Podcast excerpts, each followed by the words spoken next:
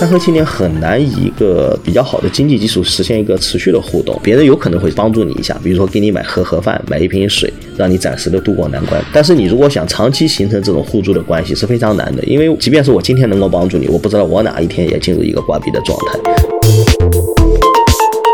里面的有一个青年对另外一个青年说：“我们只能靠跳楼活着，活下去的方式就是我们去跳楼。即便到了这样的一种极其艰难的地步，他也没有去设想说全体三和青年联合起来或者什么什么的。”换句话说，我不认为现代社会的每一个成员都一定认为自己从属于社会之中某个既定的被称之为阶级的群体。社会阶层无疑客观存在，但阶级成员的阶级意识并不一定存在。这是雷蒙阿罗话。然后，D D I 一碰就对这段话提出了一个非常尖锐的抨击。他说：“我认为资产阶级出身的儿童缺乏阶级归属意识是可能的。”统治阶级意识不到自己属于某个特定群体，就如同白人不能意识到自己属于白人群体，异性恋不能意识到自己属于异性恋群体。欢迎收听跳的 FM。近年来，“三和大神”这个词闻名于网络。三和大神指的是在深圳龙华区三和人才市场附近的一群底层青年。人们对他们好像有一种刻板印象，像是他们只睡大街，等着别人的剩饭来救助。但是，究竟为什么三和大神要放弃努力工作？为什么要无限循环着低成本的生活？最近有一本记录三和青年生活和工作状况的新书出版，叫做《启不怀归：三和青年调查》。这本书也引发了不少的讨论，所以今天我们想跟大家聊一聊这本书和三个青年这个话题。此外，我们还想引申到另外一本新书，叫做《回归故里》。《回归故里》是法国社会学家迪迪埃·埃里蓬的一本文学性非常强的自传性作品。这两本书对阶级身份的书写和反思，某种程度上可以构成对照的关系。我们也请来了两位嘉宾，一位是社科院社会发展战略研究院研究员田丰老师。大家好，我是田丰。田丰老师也是《三和青年调查》这本书的作者。另一位是巴黎索邦大学文学博士张博老师。哎，大家好，很高兴和大家在这里一起交流。田老师最近出版的新书《起步怀归：三和青年调查》这本书是对于三和青年生活的整体状况的一个白描。那这本书出来的前后大概是个什么样的情况？这本书呢的缘起是因为我们在网络当中得到了有那么三和大神的一个存在。嗯，最初呢，网络当中对他的描写，在二零一七年的时候，基本上，嗯，是一些极端的案例。比如说山河大神怎么样在那里混吃等死、食不果腹的这样的生存，以及他们怎么去睡大街，呃，一个非常让人感觉到惊诧的一个生活状态。所以我们在二零一七年的时候呢，就开始构思想去做这样的一个研究。但是这个研究呢，本身来讲进行还是很困难，因为这种主题的研究在国内想申请这种出版资助是很难的，研究的资助也很难。所以呢，我们就从二零一八年开始自己组织起来，进入了山河进行这样的调研。我们是带着一无所知去到山河，所以在整个进入现场的过程当中，经历了很多的困难。最初的时候，我们没有办法分辨哪些是真正在山河待了很长时间的这些山河青年，而哪些仅仅只是在山河青年当中的一个过客。进入调研之后呢，在整个调研过程当中，也当然也会经历很多的困难，比如说。山河本身的这个住宿条件是非常差的啊！林凯旋呢，在整个调研的六个月的时间，都是与山河青年住在一起。山河的住宿条件差到什么程度呢？比如说，你可能睡在床板上。那个床板是没有经过相应的卫生处理，上面有各种各样的虫哈，然后你会睡一晚上之后身上会起很多的小疙瘩，这是生活上比较苦的一方面。另一方面呢，你要想跟山河青年打成一片，你必须得跟山河青年有相似的特征，比如说你能跟他们在一起吃穿住行，对吧？当然，整个这样的过程呢，其实都是生理上的这种磨难。呃，另外一方面呢，是一个心理上的磨难，因为一个人进入一个陌生的现场，心理的承受能力是非常重要的。毕竟我们作为一个研究。的团队，它本身跟三和青年还是有一些区别。而你要想获得三和青年那种心态，有时候你会体验他的生活，这种心理上的磨难，其实有时候是一个坚持。这种坚持对于这个研究人员来说是非常难的，毕竟他不像我们坐在办公室里面那么的轻松惬意，对吧？你还可以想喝茶呀，想干嘛都可以。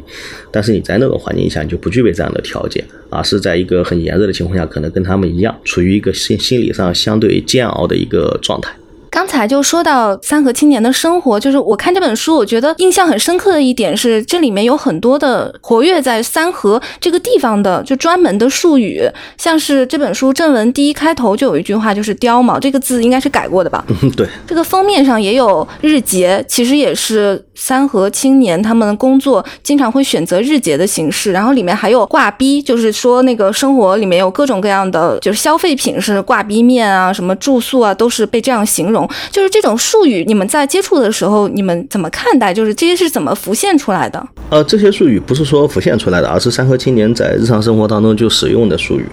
比方说，他们会在相互之间以一种相对轻蔑的这种口气说对方是一个屌毛，其实表示意思是说你可能是一钱不值，对吧？然后呢，这种挂逼在上合青年当中的含义就很多了，它不仅仅可以表示一个人的生活状态，比如说两个山河青年见面之后，他说我今天挂逼了，挂逼表示他可能是已经身无分文，开始饿肚子，呃，明天可能就要睡大街这样的一个生活状态的一个预测。同时呢，他们对身边的所有的事物都可以用挂逼这个词来形容，比如说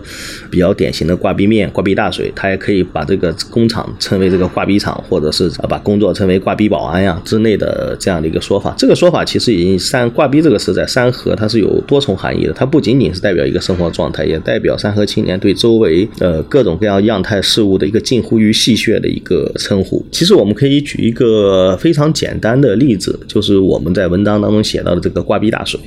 呃，就是所谓的这个青蓝矿泉水哈，这个矿泉水的价格非常非常的便宜，呃，只需要两块钱就可以买一大桶，这一大桶水可以足够一个山河青年喝一喝一天是没有问题的。但是你可以发现哈，我们在调研的时候，尤其是我本人还特别好奇这个水从哪里来，呃，我们先上网查，但实际上没有查到真正的这个水的这个出处。然后我们很惊诧的发现是什么呢？这个被称为挂壁大水的矿泉水，可能只有在山河这个区域里是最常见的。呃，我们试图在距离三河就是这个人力市场这个区域以外一个街区之后，我们居然就已经找不到这个矿泉水的存在。所以这里面呢，我觉得三河青年，呃，他在有意识的在使用“挂壁”这个词来区别于其他的人群，他带来了一个身份的认同。但同时呢，也看到。以山河青年这种生活方式形成的相应的消费品，可能也是特殊的，它只有在山河的这个群体内部有。还有很典型的，我们在这个文章当中写到的这个挂壁面呀，以及它有很多的这种烟呀、呃小食品，还有这些西瓜的这种呈现的方式，可能在山深圳的其他地方都不是很常见，或者是说，嗯，见不到。这本书我从第一章开始看，它一上来就开始讲述一个关于日结的故事，然后包括这本书的封面，最后在设计上封面也把“日结”两个字放在了上面。然后我在阅读这本这本书的时候，我把它作为一个呃，不管是社会学的报告也好，还是我脑子里总是会想起来那些十九世纪的所谓经典的那些自然主义的，比如说埃米尔·佐拉的那些作品，他们也也会去讲述十九世纪的那些欧洲的呃无产阶级或者说工人阶级他们的生活。包括在这个马克思、恩格斯那些经典的很多论述中，传统的这些工人阶层或者说无产阶级，他们所最抗拒的一种生活，其实就是这样日结的生活。因为日结代表着毫无保障，代表着他今天收获了工钱，而明天可能就没有工钱。所以在欧十九世纪的很多欧洲的那些，比如法国的那些罢工，它的缘由就是资本家或者资产者他不愿意去提供给工人阶级一个稳定的工作。而我们在这个三和青年身上，我们看到日结这样一个被他们所可能追捧这个词不是很合适，但确实被他们所偏好的、倾向于的这样的一种结算方式，那么跟这个传统意义上的无产阶级是有巨大的差别的。然后在这本书里面，我看到第五章后面，他也做了一些分析，可能指向了一些经济层面的原因。那我就是想问田老师，您觉得？这样的一种呃日结模式背后，除了经济上的原因之外，是否还有某种这种心理或者社会的一些其他的一些原因呢？张老师所说的这个环境，在中国的改革开放的初期，比如说八十年代和九十年代，在中国的工人当中还是比较常见的。但是实际上到了今天之后，你会发现，不能说它是工人阶级吧，我们只能说是农民工这个阶层整体的变化已经产生了。毕竟这些现在的农民工阶层进入厂，他已经不再是一个想进啊进不了，或者是我没有办法获得一个长期工的这样的一个处境。二零零三年之后，中国就出现了一个全国范围的大规模的一个民工荒。这种民工荒的背后，其实就意味着我们整个中国的劳动密集型产业，也就是可能马克思笔下的那种工业哈，在中国已经招不到足够的劳动力了。所以现在的三和青年，只要他有意愿进入工厂的话，他其实是很容易在深圳或者是周边的惠州或者是东莞找到一份个长期相对长期的工作。而且随着这两年中国政府对农民工保护政策的一个重视吧，其实现在农民工基本上都需要去交这个三险一金或者是五险一金，这个其实是对三和青年而言，它是很容易获得的，它并不是说像以前一样我们需要斗争才能够获得这样的一个保障。三和青年进入到城市之后呢，其实他本身向往的这种城市生活，并不是工厂的生活。我的目标是我到了城市里面，是希望能够跟城里人获得同样的生活，或者是相似的生活。但是在工厂里呢，我只是能够作为一个生产的工具存在，而不是作为一个活生生的人存在。呃，三和青年对工厂生活的逃避，与他们本身的这种生活经历也是有很大的关系。他们来到深圳的时候，并不是说我来了之后就立刻去当山河青年，立刻去做这种日结。他们当中的大多数人都会有一个进厂的这样的经历，但是在进入厂之后，发现我们现在工厂里面对工人的使用的模式、管理的模式，跟九十年代基本上没有特别大的差异。而我们的这些年轻人已经变了，他不再是为了进厂去追求一份十八世纪那种稳定的收入和一个相对的社会保障，他可能需要的更多是在城市里的这种生活方式。比如说，我有自己的休闲时间，我可以做出自己的一个自由的选择。这个听起来就是好像是一个消极反抗的逻辑。您觉得这是一种觉悟吗？其实刚才听这个田老师说以后，我想起来一个法国的社会学家，叫做奥希勒菲和亨利勒菲福尔。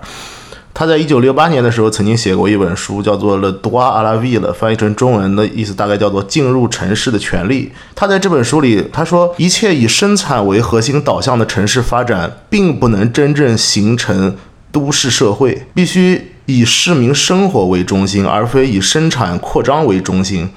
当城市化本身成为目的而非手段之时，人就是作为主体的这个城市主体的人的位置会变得模糊不清。而人的主体性会遭到消解，所以我觉得其实很多时候我并不认为所有的问题都应该交由这些三和青年去承担，而是说我们整个的我们的城市规划者，我们的设计城市的这种最高的这个意志中有没有去对于这个城市中生活的每一个人以更多的关注。这也是这个目前做这个社会学经常会讨论的一个话题吧。中国其实已经度过了一个完全依靠类似于三和青年一个简单劳动力的这个阶段。中国目前其实说很多城市依然具备这种生产的功能，但是它对生产的要求已经发生了巨大的改变。比如说深圳其实本身就是非常典型，它在八十年代、九十年代，包括两两千年初期的时候，还是以劳动密集型企业为主，当时的这种生产的逻辑是非常潜在的存在的。呃，那么进入两千年之后，尤其是，二零零五年、二零零八年之后，深圳整个腾笼换鸟的政策非常的明显，也就是全国其他很多城市都在实行的机器换人。其实，在机器换人的过程当中，就意味着呃一轮很大的对原始的这种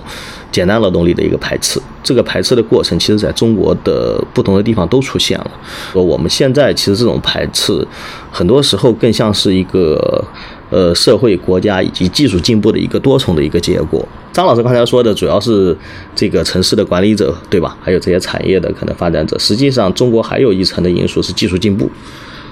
比如说，我们其实还是需要一些技术工人，尤其是一些操作性的这种具有技能的工人。但三和青年绝大部分呢，他只能够做一些简单的体力劳动，而这些体力劳动在中国现在城市和产业的发展过程当中，是必然会受到一个一个很强烈的一个排斥。对，我在您的书里面也看到，您说就是这些三和青年，他们不愿意去接受那种呃技术培训，因为在他们的概念里面，这些培训都要花很多钱，而很可能最后的结果都是很坑爹的。但是您在书里面也写到，像深圳这样的城市，还有包括中国很多沿海城市，其实它其其实政府也提供了很多所谓那种免费给农民工呃进行技术培训啊等等。可是似乎这样的信息是否？没有能够被三和青年们有效的获知呢？这个问题非常复杂，因为中国的技能培训不是说有城市来提供的，而是有各个职能部门来提供的。我们可能人社部、民政部，呃，各个部门可能都有或多或少有一些这样的培训功能，这导致中国整个的这种劳动力的技能培训方面是一个非常复杂的一个现象。呃，其实我们在书里面想表达的一个核心的意思是什么呢？中国现在不是没有这种职业教育或者说技能教育，而是这些技能教育基本上和中国现实生产的这种需求是脱节的。其实自工业化以来，这个教育整个功能都已经发生了变化。我们以往的教育可能是一个人性的培养，或者是个人这种意识的一种催醒，呃，但实际上工业化以来，整个教育都已经被异化了。教育的目标就是为整个工业社会、工业的生产体系提供合格的人以及人才哈，不仅仅是劳动者，还有人才。但实际上，在中国目前来讲，我们的教育依然停留在一个工业化的初期。或者是工业化的前期，举一个简单的例子，现在很多的技能学校都会教你怎么使用机床，但是我们的现在工厂里面已经大量的使用了数字机床，但是你在学校当中是学不会的。我们再举个简单的例子哈，很多的这些技校高职院校里面开设了这种所谓的计算机的专业，或者是说一个计算机。电算化的这种专业，但实际上你要想进入工厂找一个相关的工作，你还得再经过自己的一个培训。你所在学校里面所学到的技能是不足以让你胜任你的工作需求的。所以这种脱节呢，其实是一个技术进步和教育两个非常重要的环节之间出现了一些偏误。而这些偏误并不是说集中在整个社会的全部人口当中，它主要集中在就是这种农村的青年当中。因为从我们现在整个教育的结构来讲，大部分城市人口都可以进入高等院校。我们之前前做的全国大学生的调查可以非常明显，全国的重点大学里面百分之八十多是城市的小孩，但是我们到了职业院校当中，就所谓的高职院校当中进去之后，你会发现。这个农村小孩的比例可能超过了百分之八十，甚至有这样一个特点：越差的高职院校，农村小孩的比例越多。所以这样的话，你会发现整个教育体系它是一个系统性的一个导向的一个偏误。这种偏误导致了农村的孩子上学，他获得的这种技能对他将来的工作的影响，并没有特别大的一个助力的作用。反而呢，对他们来讲会有一些更强的一个经济的负担。我在这个书里面看到田老师说，这个手机好像并不是在帮助这些青年与世界联系起来，反而是将他们与世界隔绝。那你可以详细展开讲讲这一点吗？我们现在进入这个互联网的时代，手机其实发挥的最大的一个功能是让让你和世界连接，和你的亲人连接，和你的朋友连接。它是一个扩展你的社会关系网络、扩展你社会连接的一个过程。但实际上呢，我们在三和青年当中看到一个非常有趣的现象，就是三和青年把大量的时间花费在了手机上。比如说，他做工的目的是为了做一天玩三天，但是大家都知道，其实玩也是要花钱的。娱乐是一个消费活动啊，三和青年呢本身又不具备很强的消费能力，所以他大量的消费是集中在了这个手机上进行各种免费的消费哈。他可能去打一些免费的游戏，然后去做看免费的直播、短视频、小说等等等等。在手机当中，他们可以收获到各种各样他们想要的东西，甚至得到很强烈的心理满足感，给他们提供了一个虚拟的世界的存在，让他们在这个世界当中感受到他们没有被整个社会所排斥。但实际上呢，他们的生活在社会当中，他是在生活在社会的边缘，他们已经在一个城市的生活体系当中是一个很难融入的一个群体。嗯，所以您是否觉得，就手机对于三和青年来说，就类似于？马克思笔下的宗教一样，曾经已经成为了一种类似于精神鸦片的东西，有一点点像精神鸦片。比如说，我们前段时间说的比较多的这种奶头乐，让你在里面能够收获到各种各样的娱乐，让你感觉你和其他人一样存活于这个世界，但实际上你的生活状况已经跟其他人形成了很大的差别。那像是买彩票呢？我觉得好像买彩票才是更加麻醉的吧。呃，买彩票其实对三和青年的意义是非常重大的。尽管对我们而言，哈，买彩票中奖的这个数额，尤其是他们选择的这种方式中奖的数额，并不足以让我们觉得有很强的这种收获。但对三和青年而言，买彩票中奖可能是他们能够玩更长时间、获得更多的自由的时间的一个方式。我们都知道，彩票有另外一个名称叫做“穷人税”。你真正的这个有钱人或者是中上阶层的人，他不会去指望买彩票进行一个翻身，或者是改变自己生活。但是对于三和青年而言，买彩票如果中了大奖，是真的有可能让他们翻身，并且改变自己生活状态的一种方式。这对三和青年来讲还是挺重要的，尤其是对一些长期在挂币和非挂币之间进行切换的这种三和青年而言，他们可能更会有这样的一个幻想。呃，我觉得这本书里面，它除了彩票之外，它也讲到了各种形式的那种赌博。这个之间它有一定的共通之处，它从本质上都是一种投机，它从本质上代表着三和青年希望能够改变自己挂逼状态的一种美好愿望。我相信那些喜欢坐在彩票店里面，然后。不停的计算也好，还是盯着屏幕的那些数字飘动的也好，他其实也在这个过程中获得一种心理愉悦、一种刺激。因为我从这本田老师的书里面所看到，他们的生活其实是应该说是比较的枯燥乏味的，所以可能这也是一种这种自我释放的途径。哪怕你最后输了，然后但是。垂头丧气，它也是一种情绪波动的方式，是吧？包括他们去晚上玩一些什么外围的什么百家乐那种赌博的时候，我觉得他们也是在追求一种刺激，去给他们这个生活去带来一定的波澜。嗯，刚才说的这都是娱乐方式，娱乐对于三和青年是在这本书里也是一个描摹的重点。田老师认为，就是三和青年也是通过娱乐来。来释放人性的那个部分，让人性的这个部分变得更加完整嘛？因为如果进工厂的话是工具，那么只有在娱乐的时候，他才是他自己，是这样吗？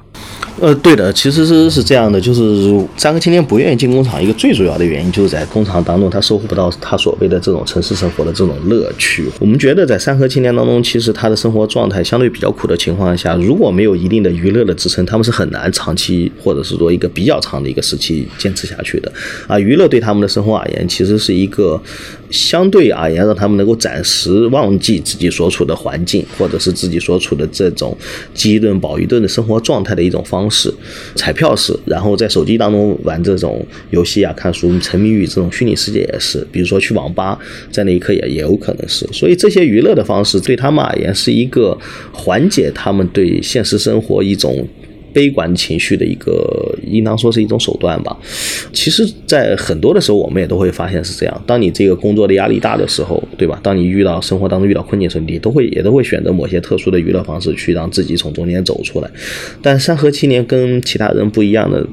之处在于，就是说他想走出来，但他本身的能力局限了他们走出来的这种可能性，让他们走出来的这种途径和手段并不多。在三和青年当中，要在一起的这种社会交往，就是他们这种关系，群体性的关系是怎么样的呢？首先，山河青年来自于全国各地，它并不是说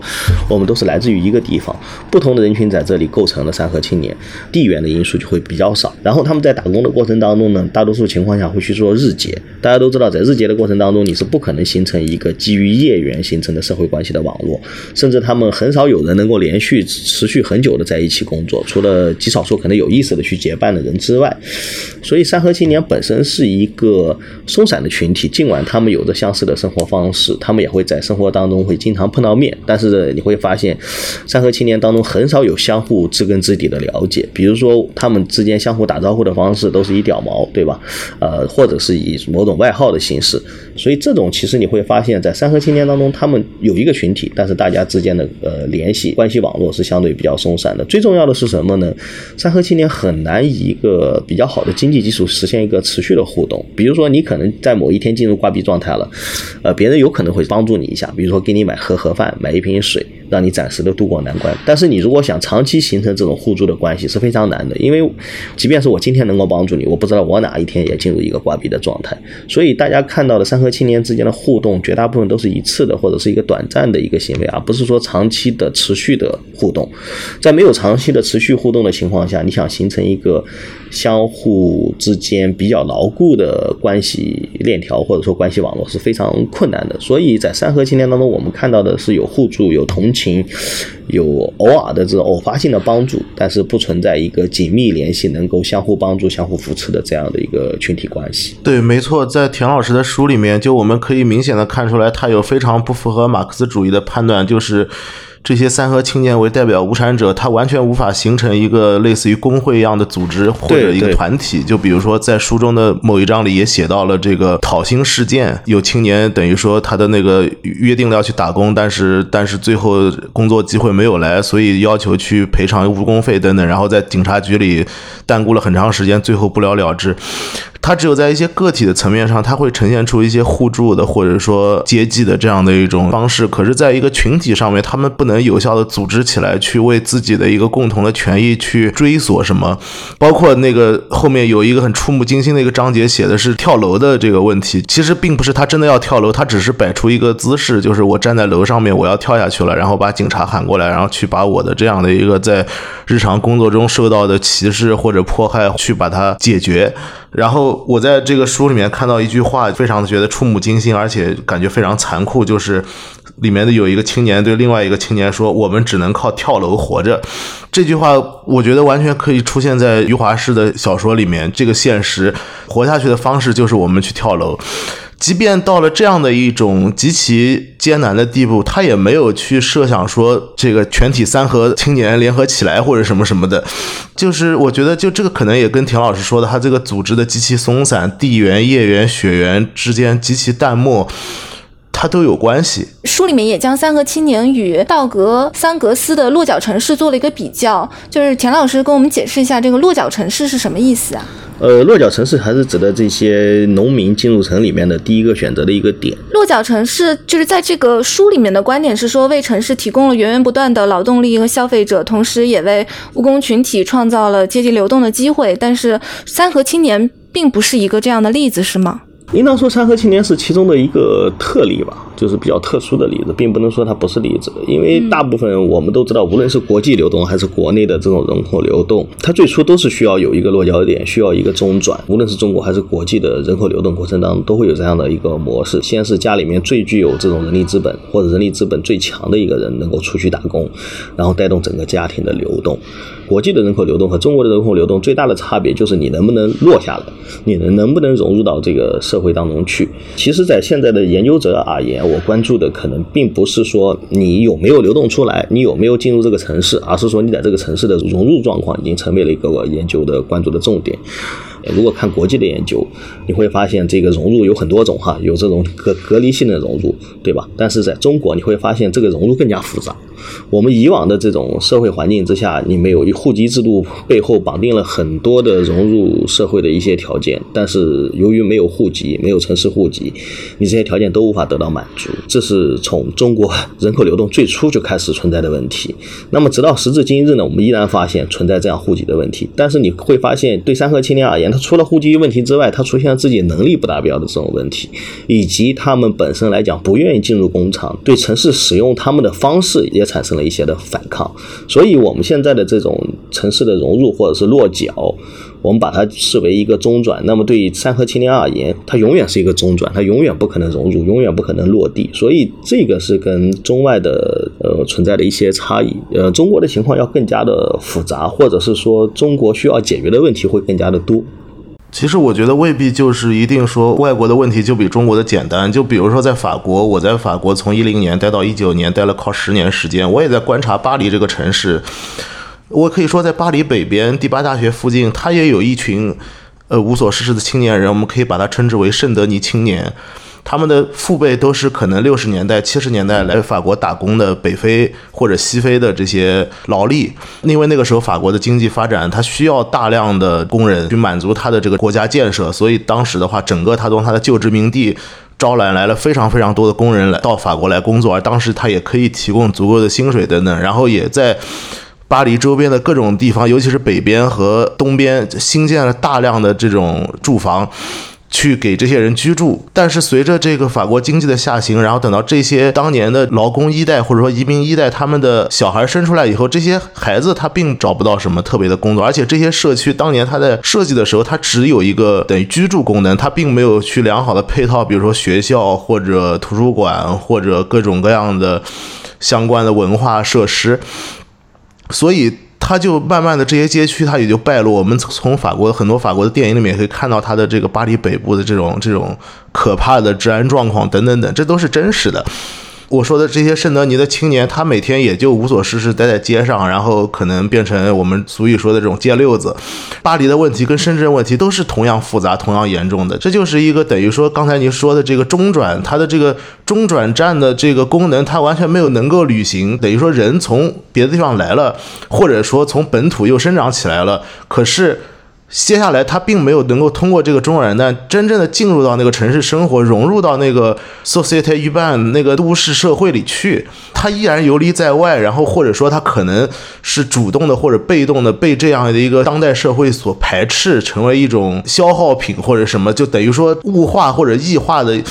这种状态，也是非常的触目惊心。所以我觉得，可能就在这本书里面，田老师提出的最后的呼吁是从教育上去。去想方设法解决我觉得这肯定是非常重要的，但也许可能整个社会都需要去做出更多的努力，才能够呃让他们真正的去。改善，因为我看到很多的三河青年，从本质上，他们有许多人其实是留守儿童出身，那这个背后就是有一个系统性的一个呃农民工进城的一个长期的历史问题。我们不能单纯的去指责说这些人他好逸恶劳，或者说不努力，或者我认为这是一个结果。他没有像我们这些在城市里出生的孩子一样，从小就接受一个良好的教育，有一个完满的家庭，然后你的人格得到了健康的发展，然后于是最后呈现出了这样一系列的。性格上的缺陷，那我们并不能单纯的、简单的就用这些缺陷去攻击这些人在道德上有缺憾，而是说我们应该想办法去理解到这样的缺憾它形成的原因。就像迪迪埃黑蹦的书里面，他自己去反思他自己作为一个工人阶级曾经的一员，他曾经跟家庭决裂过，而他现在他试图去理解他们为什么会发生这么多的。剧烈的思想上的变化，我并不希望说我们对于三和的青年的研究最后就指向说他们在道德上有有污点，或者说他们就是懒惰。我是觉得就是说能够看到一个，不管是社会的机制也好，还是说他们这种心理的历史的这种运作的背景也好，包括教育，我们去去思考。因为三河青年只是一个代号，也许今天在疫情的爆发的背景下，在这个三河可能这个地区它进行改造。去把城中村进行一个现代化的话，那可能三河这个名字它会消失。可是这样的人群，我认为它会长期存在于中国的很多的大城市之中。所以重点不是去指责他们在道德上有污点，而是说。怎么能够让让他们真正的通过这样一个中转站去融入这个城市生活？我们这么说吧，我们把这个移民的融入分成几个不同的层次，比如说他有这种经济上的融入、社会上的融入、身份上的融入以及这种群体性认同。我们讨论其中的一个层次就是身份上的一种融入吧。其实你会发现在呃很多国家，你只要是合法的移民，他在身份上是给你认同的。但是中国是没有一个身份上的一个认同，就是说，即便是你进入城市很多年，你没有这个地方的户口，我依然不把你视为我这个城市的人，对吧？这个其实是中国目前来讲，在呃农民工进城或者是一个社会发展所面临的一个最大的问题，因为我不把你在身份上得到认同，你就没有办法得到我所有这个城市人应该有的社会保障以及各种各样的保险。假如说你在深圳，你没有拿到深圳的这个城市户籍，你是没有办法在这个地方获得。最基础的社会保障的，所以这我觉得是一个最大的差异，也就是我们在身份上，我们不仅在经济上排斥他，社会上排斥他，我们甚至用最根本的手段，我们在身份上就不把你视为我这个城市的人。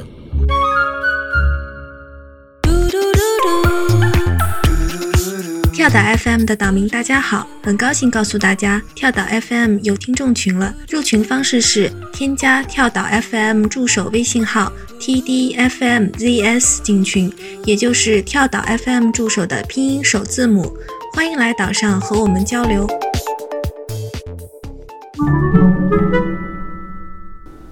那刚才张老师已经 Q 到了我们想要聊的另外一本和起步怀归对读的一本书，就是叫做《回归故里》。呃，这是法国社会学家迪迪埃·埃里蓬的一本文学性很强的自传性作品。呃，埃里蓬是法国哲学家、社会学家，代表作有《福柯传》。那，嗯，张老师，你可以讲一讲你读这本书的感受吗？啊，首先这本书它的法语题目叫做《赫图阿汉斯》。就直译过来就叫回到兰斯。兰斯这个城市，它是一个法国非常重要的一个历史名城。大概从公元十一世纪开始，法国大概有三十位国王加冕礼都是在兰斯的主教堂去举行的仪式。也就是说，整个兰斯它有一个王权与宗教的一个最重要的一个象征。那么，当一个法国国王在这里加冕的时候，它意味着他。名义上或者在这个规则上成为了这个法国全体人民与土地的主人，这个城市它是有特殊的这样的一种文化内涵，也就是因为它的皇权的这种宗教的意义这么强烈，所以在一七八九年的法国大革命之后，法国的革命政府它特地对这个香槟省进行了区域划分。把这个兰斯从一个重要的一个中心城市的地位下降到一个普通的一个城市，所以直到今天，兰斯依然是整个法国非省会城市里人口最多的一个城市。它不只是一个地名，它是一个具有文化隐喻的一一个符号。所以回到兰斯，那么也就作者其实它隐含了一个意味，就是它其实代表着一种一统，代表这种 unity，代表一种统一性。而在迪迪埃黑泵这本二零零九年写的书里面，他认为法国当下不管是工人阶层与这个中产阶级，还是说外来移民与这个传统白人。整个的法国，它处在一种极度撕裂的这样的一种状态中。这个赫图阿汉斯回到兰斯，他也是在暗示着那样的一种对于这个重新能够消弭这种冲突的一种非常隐约的期望。那么这本书从本质上，我把它当做一本散文去读，因为我觉得其实它有非常多的层次。你可以把它看作是一本作者的一个精神自传，它有非常多的角度和层次可以去观看，而且。最让我感动的地方就是他这个 D D A H P O N 他自己作为一个社会学家，他并不是高高在上的再去面对所有的这些人，而他自己就是其中的一个人。他曾经不理解他的父母，不理解他的兄弟，呃，甚至羞于去谈起他的家庭、他的出身。可是当他这次回去的时候，他试图去弄清楚这一切，他带着一种真诚的同情的心理。试图去表现这一切，他去勇敢的讲述他自己曾经内心的那种耻辱感，这些东西我觉得就是这本书它非常的真诚，然后他让我读了非常感动，所以我最近也给我很多朋友推荐，我说这是我最近一年来看过最好的一本书。埃里蓬他在书里面一开始说他。从小长大的这个过程里面，他几乎是把他的家人当成是一种负资产的。后来，他也认识到自己对父亲的憎恨其实是来自于社会再生产的社会运行定律。他把这个定律比喻成卡夫卡审判里没有地址的法院做出的宣判。就我不知道你们两位是怎么看？他说他出生于这样的家庭，他之所以对父亲的憎恨，他后来反省到其实是。社会再生产的社会运行定律，这个问题在全球都具有一定的普遍性。你比如说，中国其实早期也是有大量的这样问题的存在。比如说，来自于农村的这个孩子在进入城市之后，不会提自己家里面出生是来自于一个农村的家庭。呃，这种耻辱感其实不论是在中国社会还是在法国的社会当中，它都会有存在。它存在的一个基本的一个机理是什么呢？就是我们在判断一个人的时候，我们最初对他的一个判断不是源自于他自身的能力，而是说他本身的原生家庭是什么样。你本来来自于一个什么样的阶层？呃，中国其实跟。国外一样，我们都有一个社会再生产的过程，而这个社会再生产的过程，很多时候是源自于你的先父的因素，也就是说你的家庭原生家庭的一个背景，你本身与来自于哪个家庭？刚才张老师也说，法国这个是这个国家更变态，他把这个文化因素看得更加的重，比如说美国可能会把你的这个经济因素看得更加的重。其实每一个国家，它表示自己所处社会阶层的模式都是不一样的。嗯，简单的说，可能在美国你的房子状况更加重要，可能到了这个意大利你。的生活方式有没有这这么多的女伴也很重要，所以他在这种过程当中，可能我们每一个人，但是有一个根深蒂固的不变的一个比较的因素，就是你来自于什么样的家庭，你的家庭代表着你的素养，代表着你是不是具有更多成为一个社会精英的可能。呃，我们看到这个作者作为一个社会学家，也作为一个哲学家，他能够有这样的机会走向这个社会的精英阶层，应当说有很多的偶发因素，也有他自己的努力在里面。按道理说，其实，在法国这样一个社会当中，他所经历的也是一个大规模社会流动的一个时代。在这样的一个流动的时代当中，家庭的因素太重要了。如果你没有一个家庭的支撑，你想奋斗上去，可能都是一个很困难的、很困难的一个情况。至于这种耻辱感的来源，我觉得更多的是源自于他的原生家庭对自己可能产生的一个看法，就是我们对每一个人都会有个第一印象，这种印象背后有没有家庭的光环？我们大部分出生于这个，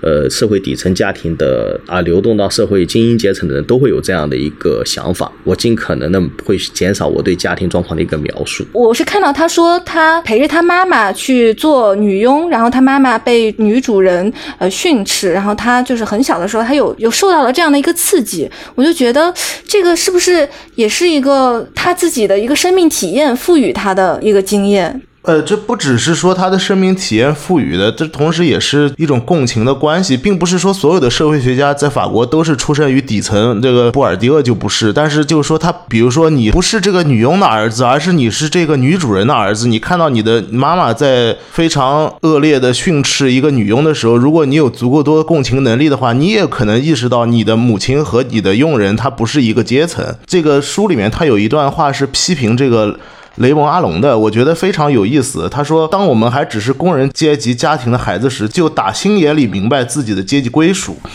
他说：“我曾经看到过雷翁阿隆的这样一句话，他说：如果我努力回忆自己在学习社会学之前是否产生了阶级意识，我几乎回忆不起来。而这并不是因为年代久远导致的记忆模糊。换句话说，我不认为现代社会的每一个成员都一定认为自己从属于社会之中某个既定的被称之为阶级的群体。社会阶层无疑客观存在，但阶级成员的阶级意识并不一定存在。这是雷蒙阿隆话。然后。D D I 一碰就对这段话提出了一个非常尖锐的抨击。他说：“我认为资产阶级出身的儿童缺乏阶级归属意识是可能的。统治阶级意识不到自己属于某个特定群体，就如同白人不能意识到自己属于白人群体，异性恋不能意识到自己属于异性恋群体，因而。”这段评论也展示出他的真实面貌：属于特权阶级的作者，天真的承认自己在接触社会学之前没有阶级意识，而这件事本身恰恰展示了他的社会身份，就是。所所以，他对雷蒙阿隆的当然是有一个非常严厉的批评，那就是他本身也非常的敏感，然后本身他又是一个同性恋，本身在社会中他在这种个人生活方面也是受到这种排斥、压抑和各种各样的鄙夷、攻击、侮辱的，所以本身他自己年轻的时候，他要从这个阶层去跳脱出去，他需要跟自己的家庭决裂，这并不是那么轻而易举的。比如说，在我们中国的网络上，比如说对于“凤凰男”或者“凤凰女”这样的词汇很流行，但基本上然后都是具有极大的侮辱和攻击的意味的。就是其实这些人不是就跟 D D A 黑泵一样，是一个社会层次上升的一个一个阶层吗？就是他自己的原生家庭可能在农村，然后他在城市里面，他通过自己的个人努力和奋斗进入这个城市了，他也融入城市生活了。可是他自己依然背负着一个原生家庭的一个一个历史。其实我读这本书，我我有个非常大的感受哈，因为我也是工人阶级家家庭出身的，我父母全是工人，所以这个呃，其实感受还是有一点点感同身受的。但是有一点，我想就是说可以去深入思考的。咱们这个社会学家这个埃里彭去分析自己心路的历程的时候，其实是一个回忆录的形式。当你去回忆一件事情的时候，你会把很多事情重新归纳和这个总结出来。呃，那么我在读这本书的时候，我当时就有一个非常。强烈的一个想法，在如此小的年龄就被唤起出那么复杂的这种意识，是不是一个真实的存在？还是说，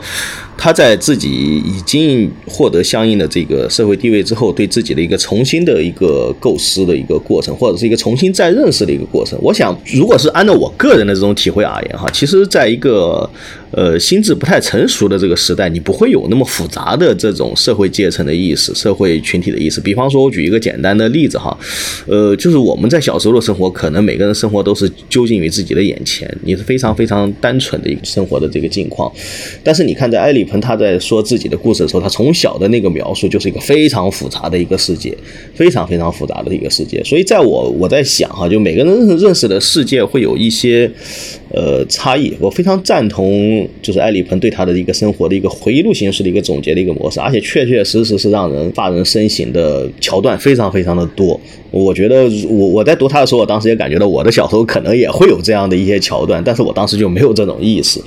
所以我在想，这个意识的存在，它究竟是一个回忆过程当中产生的，还是一个真实从小就存在的一个意识？我自己的感觉有一点点，就是可能跟这个艾利彭不同的，就是在小的时候，在你没有进行一个走出这个圈层，走出这个世界去去接触到外面更大的世界的时候，你可能对这种意识是相对比较淡漠的。他非常年幼的时候，他未必有那么明确的意识，但是他有。那些行为，就那些行为是真实发生的。在他书里面，他写了他怎么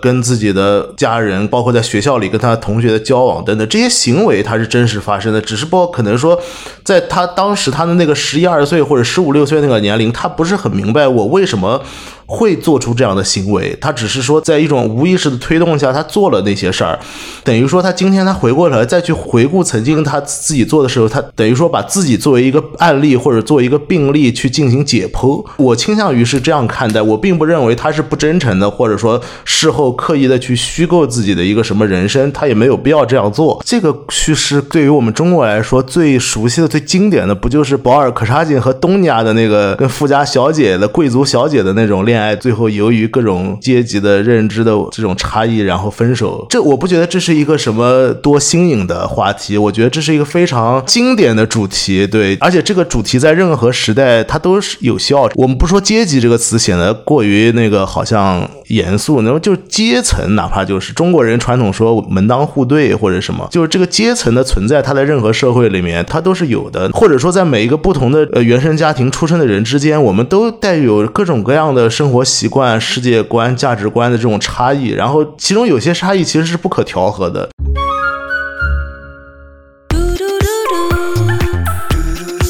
跳岛 FM 的岛民大家好，很高兴告诉大家，跳岛 FM 有听众群了。入群方式是添加跳岛 FM 助手微信号 tdfmzs 进群，也就是跳岛 FM 助手的拼音首字母。欢迎来岛上和我们交流。把这本书看作是一个文学作品的话，其实我们也可以想到，有其他的文学作品就在写这个阶级，还有不同阶级的人他们是怎么相处的。我不知道两位。就是对这个有没有什么观察？就是像最近萨利鲁尼的《普通人》出版，其实它里面的核心故事还是一个跨越阶级的恋爱故事。刚才主持人说到这个相处哈，这个相处，呃，如果我们不把它作为一个婚姻的相处模式的话，和作为婚姻的相处模式可能。还会有很大的差别。不作为婚姻的相处模式，我们只要不存在着绝对的阶层的隔离，我觉得都是可以相处的。毕竟我们之间并不是说完全的不可包容，对吧？那么我如果作为婚姻的话，其实在中国的这个社会变变化当中，这个争议就巨大无比了。就是我们究竟是应该门当户对，还是应该怎么着？其实现在可能刚才张老师也说了这个凤凰男。呃，其实这样的现象在中国已经引起了无数的巨大的争议。但我个人的看法是这样的，就是说，如果说我们之间的相处的模式取决于几个方面的因素，第一个呢，我们社会之间的级差究竟有多大？假如说你真的是来自于一个顶级的富豪和最底层的人，这两个原生家庭的人，那么你在一起相处的难度肯定是很大的。霸道总裁爱上我，对对对。另外一个方面呢，取决于你社会流动的程度，就是说你这个社会如果进入一个大规模流动，或者是说一个相对比较容易流动的一个社会当中。那么你的这种极差造成的，或者是这个两两个家庭之间差异造成的影响会越小，反而是你这个流动的越慢，你的流动的可能性越小，你这个两个家庭之间造成的差异就会越大。其实我们可以看到很多的早期的这些家庭，或者说六十年代。这一波人的这个家庭，很多也都是这种带有这种阶级落差或阶层落差的这种组合，但是他们相对而言也是比较完美的，因为他们每个人都有很大的这种向上流动的空间。但是如果我们说九零后啊、零零后啊，如果这种向上流动的空间没有了，那么他们之间相处的这种模式可能就会越来越困难。第三个呢，我觉得还是这个整个社会对这种意识的这种构建。讲白了，“凤凰男”这个词也都是被社会慢慢构建起来的。你比方说，我们假设在北京哈，北京经常有一个。开玩笑的说法叫叫做北京的丈母娘特别喜欢特别爱女婿特别疼女婿对吧？呃，其实这句话你如果乍一听可能觉得无所谓，但你仔细一品，其实背后的故事很多。为什么这个北京的丈母娘要疼女婿呢？首先，你北京的丈母娘有一个天然的优势，你想去疼女婿的话，你如果不具备这种经济社会地位上的优势，你是没法去疼他的。这是第一个。第二个，为什么是女婿啊？不是说儿媳妇呢？对吧？你会发现在北京，大部分人是来从外地来到北京，他都是属于上门的女婿，这里面就故事就非常多了。所以你会发现，这个社会构建出来的一些这种形态，也是影响到两个人相处的这种和谐的程度，或者是一个共同的程度的。所以这个情况是一个相对比较复杂的。但我相信有一点是这样的。就是中国目前整个社会在构建的过程当中，越来越倾向于一个对一个稳定社会的一个回归，或者是一个对稳定社会的一个归属。我们的社会的大规模的社会流动可能会越来越少，所以，当然我们有可能社会越来越公平。所以你这种门当户对的观点，我觉得可能将来会占的越来越大。就是说，同一个阶层他们的共同的生活方式下会更加的和谐。但是你如果想跨越阶层，跨越整个社会的这种结构的影响的难度也会越来越大。那就是说，像奥斯丁式的那种故事，就不太会出现在我们未来的生活当中了吗？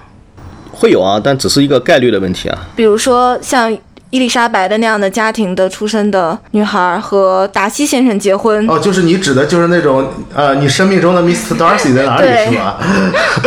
呃，这个嘛，爱情是无所不能的，是吧？我我我只是觉得就是说，呃，《傲慢与偏见》里面的两个人物，他婚后到底生活成什么样子？简奥斯汀自己是没有办法给出结论的，因为简奥斯汀自己一辈子也没有嫁人，他所幻想的这两个主人公究竟？在爱情的作用下走到一起了。可是走到一起之后能否天长地久，这个没有任何保证吧？当然，我认为这些都不是不可克服的，只是说两个人他有各自不同的家庭出身，有各自不同的生命经历，有不同的教育背景。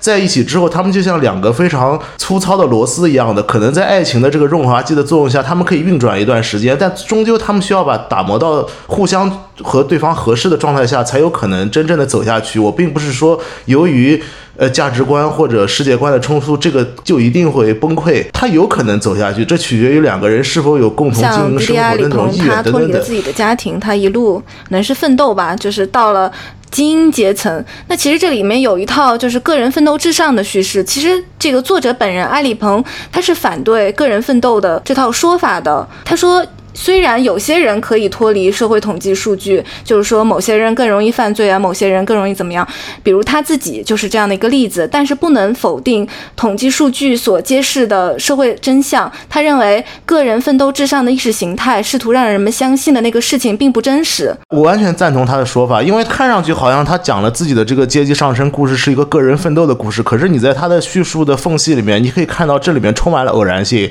充满了意外，是吧？充满了就是说不可复。复制性就是他的这个成功，其实别人完全无法去再做一遍的。所以本身他自己的这样一个成功，就是在统计数据之外的。当然，他这句话的意思其实是在另外一边，就是说，当你说呃，我只要个人奋斗，我就可以成功，就可以，或者我们用一个网络文学的流行的话叫“可以我命由我不由天”的时候。事实上，他所指向的是说，这个社会他需要为这些所谓的底层也好，或者工人阶级也好去负责。你不能单纯的把一切的责任都由他们个人去承担。所以他在书里面写非常清楚，他认为平等这个概念根本就是不存在的。我们要知道，法国这个虚伪的国家，他是把自由、平等、博爱这样的词挂在嘴上作为国策，在所有的政府机构的那个名牌下面，你都可以看到这样一排。Liberté égalité fraternité 自由平等博爱，可事实上这个社会它根本没有做到这一点，这是一个虚伪的社会。那当你的出身非常的贫苦，你无法受到良好的教育，然后你的街区整个的治安情况都非常糟糕，然后你要从这个状态里面说你应该去个人努力奋斗，然后你就能成功，这这简单说这就是一个就是一个毒鸡汤，就是吧？这就是去推卸责任，因为等于说我这个社社会我不作为，因为所有的一切都应该由你自己去负责。呃，其实我觉得他这个话其实还是还是很有意思的哈，他他这一番话就是说，我们经常要考虑的一个问题是这样的。我们的社会政策究竟是为谁服务，对吧？是为少数人服务呢，还是说为一个普通人服务？埃里鹏里面他的话语体系里面就袒露出这样一个事实，就是我作为一个个体，我可能会摆脱整个社会阶层的束缚，我可能不需要你的社会政策对我的支持，我就可以实现我的这个成就啊，或者是说我的这个向上的社会流动以及我所获得的精英地位。但是，你作为一个社会政策而言，你关注的应该是社会大众，社会当中所有的人，社会当中的整个社。会的底层，而不是说像我这样能够脱颖而出的，或者是哦由于各种偶然因素，我走向了这样的一条道路。所以他这里面其实我觉得，呃，埃里鹏这写到最后的一个，其实是这本书写给的是大众看，也是写给政府。这个作品其实最后他想撬动的，并不是说我获得大家某些人对我的一个极度的一个认同感，而是说我希望整个社会能够看到，以我作为一个个案背后反衬出来的一个社会大众，一个普通人，他可能所处的一个处境是一个什么样。就是埃里蓬，他出生于。这样的家庭，刚才我们也说到，他就是在反思这个过程，然后他就觉得很痛苦。其实他就是一直在害怕，他说他觉得他自己在逃避，觉得跟家庭的那种。工人阶级，他说的是贫穷文化纠缠不清。我就想问两位，你们觉得是有这种贫穷文化的这样的一个东西吗？因为他说的这个贫穷，好像是像宿命一样，牢牢的把一个人给捆绑住，让你逃脱不得。呃，我也不知道这个东西是不是一定叫做贫穷文化，但确实你会说，我们的社会里存在各种各样的亚文化，不管是。呃，同性恋的亚文化，还是比如说美国的少数族裔的亚文化等等等，在文化的意义上，A 黑泵这个人他自己，因为他有一个阶级变迁或者上升的这样一个过程，他也是在不断的去呃去学习其他的东西，比如说他在书里面说，对于艺术的品味需要学习，他这段写的非常讽刺，我觉得非常有意思，我学习了。这是自我再教育的一部分，这种自我再教育几乎就是完全改变自己。只有完成它，我才能进入另外一个世界，另外一个社会阶级，才远离我过去的一切。无论人们有意识或无意识，对于艺术作品的喜好，或者对一切文学艺术的喜好，总是会让一个人显得更加高级。这种高级是通过与那些没有机会接触艺术品的人相比较而实现的。艺术爱好者的这种高级，指与其他人在自我构成上的差别，指人们对自己的眼光或对其他人眼光的迥异。在我后来作为文化人的生活中，当我参观一个展览，或者听一场音乐会，或者观看一场歌剧表演的时候，有无数次我观察到那些热衷于高雅文化活动的人们，从这些行为中获得了如此多的自我满足感和优越感。这种满足感和优越感展现于他们永远不会放下的神秘微笑，还有他们克制的肢体动作，还有他们作为艺术行家以及有钱人的讲话方式。对，所有这些都表达了一种对于自身社会身份的愉悦感。他们属于优越的阶级，他们可以通过欣赏高雅艺术来炫耀自己。这样的场景总是让我觉得惊恐，而我。依旧努力让自己变得和他们更加相像，他非常有趣。他这一段话也对我们这些搞文艺的人，他提出一个很尖锐的挑战，就是在二十世纪初的时候，那当达达主义和超现实主义这些运动它发生在法国社会的时候，这些艺术家他有一种对于所谓的这个微笑神秘、举止得体的这些人，他有一种强烈的攻击性，就是。他会故意的摆一些我们呃等于说一般人完全不能看懂的一些东西放在一个展览馆里，要告诉你我的作品就是就不是让你们这些所谓的布尔乔去看懂的。啊，就是你们所追求的那种资产阶级的那种文化方式，是非常的，在这些更加先锋、具有左派革命精神的艺术家眼里，它是完全是不可接受的。而今天，可能在我在巴黎生活的这十年，巴黎我可以说一年三百六十五天，每一天晚上不知道多少个画廊里面有一个新的艺术展的开幕式，然后所有人都在里面觥筹交错，然后然后互相夸耀等等等。他已经丧失了那样曾经那种冲击力和尖锐的攻击性，所以就是这个。D D A 黑泵会说，学习艺术的时候，他就去观察到了这些自我满足的、微笑神秘的、动作克制的那些人的状态。从我们做研究的角度来讲吧，这个穷人的文化显然是存在的哈。对，因为我们经常说的文化是一个更加大的一个概念，其实它不仅仅会以一种艺术品的形式表现出来，它更多的时候是会潜移默化的改变你的很多的一个思维。比如说，我们现在经常会说的一个东西，就是你是穷人的思维还是富人的思维，对吧？其实大多数从这个贫苦生活走过来的人，他都会有一个穷人的思维在里面，啊这个思维会。潜在的，或者是说让你察觉不到的方式，影响到你的各种各种各样的举止和行为。最恐怖的一点是什么呢？我觉得在《爱丽盆》这里面书里面写的最恐怖点，其实就大家认为这种穷的这种生活方式或者是行为方式，包括你对人生的选择，它是合理的，它并不是不合理的。那么只有他进入了一个他所说的这种要保持一个上上流社会的这种微笑的这种社会当中，他会才会反思我之前的文化，我之前所处的这些行为会有哪些新的变化。其实如果是我。我们放到中国的语境下来说，其实我们也可以看到，就是中国的这种整体的思维的，还是一个近乎于一个穷人的一个思维的一个模式。因为我们每个人都在很着急的往上，往整个社会的上游去蹦跶，或者是说你去努力。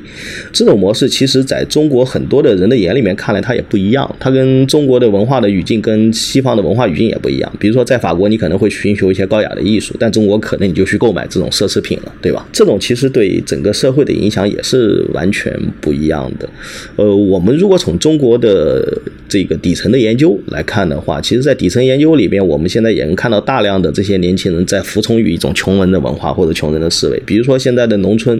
我们以前我们说农村的孩子上学读书是为了出人头地啊，现在的农村已经很流行的是上学无用论。无用论本身就是一个穷人文化的一个非常具体的一个体现。因为我知道我自己已经没有办法改变我的这种生活方式了，我没有办法改变我的社会所。处的这种阶层，那么我何必要去努力呢？所以你在《埃里蓬》这本书里面，你会发现他整个书写的一个过程，他总是会把这些因素往更加宏观的这种角度去总结。他也试图通过这种个人的这种生活的一个阅历，来展现出来一个不合理的社会分布和社会结构是怎样产生的啊？他们的这些在整个他所经历的各个社会阶层，又究竟是通过什么样的磨难啊，没有改变自己的生活，并不是他们说不努力，他们不去想改变自己的生活，而是他通过这种文化的方式，将我们很多的思维方式和行为方式给固化了下来。而这种固化的行为方式和思维方式，其实是对穷人很不利的。中国整个社会目前来讲，还没有完全的形成一套。种就是完全合理化的一个穷人的文化或者是一个底层社会的文化。因为中国在经历了改革开放这么多年，让大家看到的更多的是有还有机会。如果说我们再过那么二三十年，大家都看到没有机会的话，那么你的穷人文化就有可能要产生了。好，那节目的最后也请两位为我们的听众推荐一本书。呃，那我就想推荐一下这个余华的《第七天》，这一不是一本很新的作品，大概也出版了有几年了，但我觉得这是一本很好的作品。就是《第七天》里面，他讲述了很很多个故事，然后我觉得他最有意思的地方就是它存在一个双向的叙事，就是它一方面它使用了很多报纸，呃，很多网络是这种微博式的那种语言，比如说呃某某某裸死在。呃，酒店的浴缸里面，或者说某某某个地方，它发生爆炸死了多少个人，有一个数字。同时，他又会在后续的文本中把这个真实的故事去进行一次讲述。也就是说，他在这个文本里，它形成了一种双重的话语、双重的书写。就一个是我们的媒体进行的一种扁平化的、娱乐化的，或者说猎奇式的，或者那种滥情式的那种叙事。比如说，火车上的儿子被重新呃找了回来什么等等。而事实上，这个被找回的这个人，其实跟他的这个父母的家庭产生了非常多矛盾。所以，等于说。报纸上面有一种对于我们社会中发生的各种各样事情的一种简单化的判断，而余华他通过他自己的叙事去还原那个更真实的那个底层人的那种生活，而且他会告诉我们，哪怕是底层的人，哪怕你的生活受到了有很多的压力，什么，你也是一个有真实的情感，你也是一个有有丰富的灵魂，你也有你的自己的欲望，也等于说你也是一个实实在在的人。我个人觉得这部小说可能不管对于我们的读者来说，还是对于批评界来说，我们需。要对他有一个可能更加认真的一种对待，所以我推荐这本《第七天》。我想给大家推荐的一个是周雪光老师写的这个《国家与生活的寄语》。呃，这本书其实是周雪光老师他研究了中中国城市的分配和再分配，也就是从一九四九年到一九九四年整个过程当中中国社会的一个变迁。呃，其实这个变迁是整个中国社会变迁的目前社会变迁的一个前奏。呃，它整体上中国从一解放之后，从一个传统的文化进入到一个革命的文化，然后再进入到一个市场的文化，在这个过程当中，每一个人可能都感觉到自己的收获是不一样的，或者自己的获得都是不一样的。那么你背后的原因是？是什么？它究竟会导致你如何产生这样的一个变化的过程？好，那我们今天也讲了很多关于三和青年，还有另外一本《回到蓝斯》，我们就讲到了很多社会流动啊这方面的问题。也谢谢两位老师的参与。好，谢谢，谢谢大家，拜拜。